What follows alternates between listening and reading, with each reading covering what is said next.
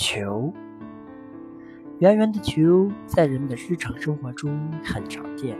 开动脑筋想一想，小朋友们平时玩的球有什么特点呢？比如，它没有脚，一推它，它就能向前滚出好远。球有球心，球心到球面上任何一点的距离都是相等。我们生活中有各种各样的球，有体育运动的足球、篮球、乒乓球、羽毛球，也有地理上说的地球。但并不是所有的球都是与球形的，比如橄榄球和煤球。气球爆炸，气球能不能飞到太空中呢？不可能，它飞不了多高就会爆炸。气球在地面上的时候，气球内空气的压力和大气压力是相同。飞到高空后，气球外气压变小，气球里的气体膨胀，就会把气球撑破。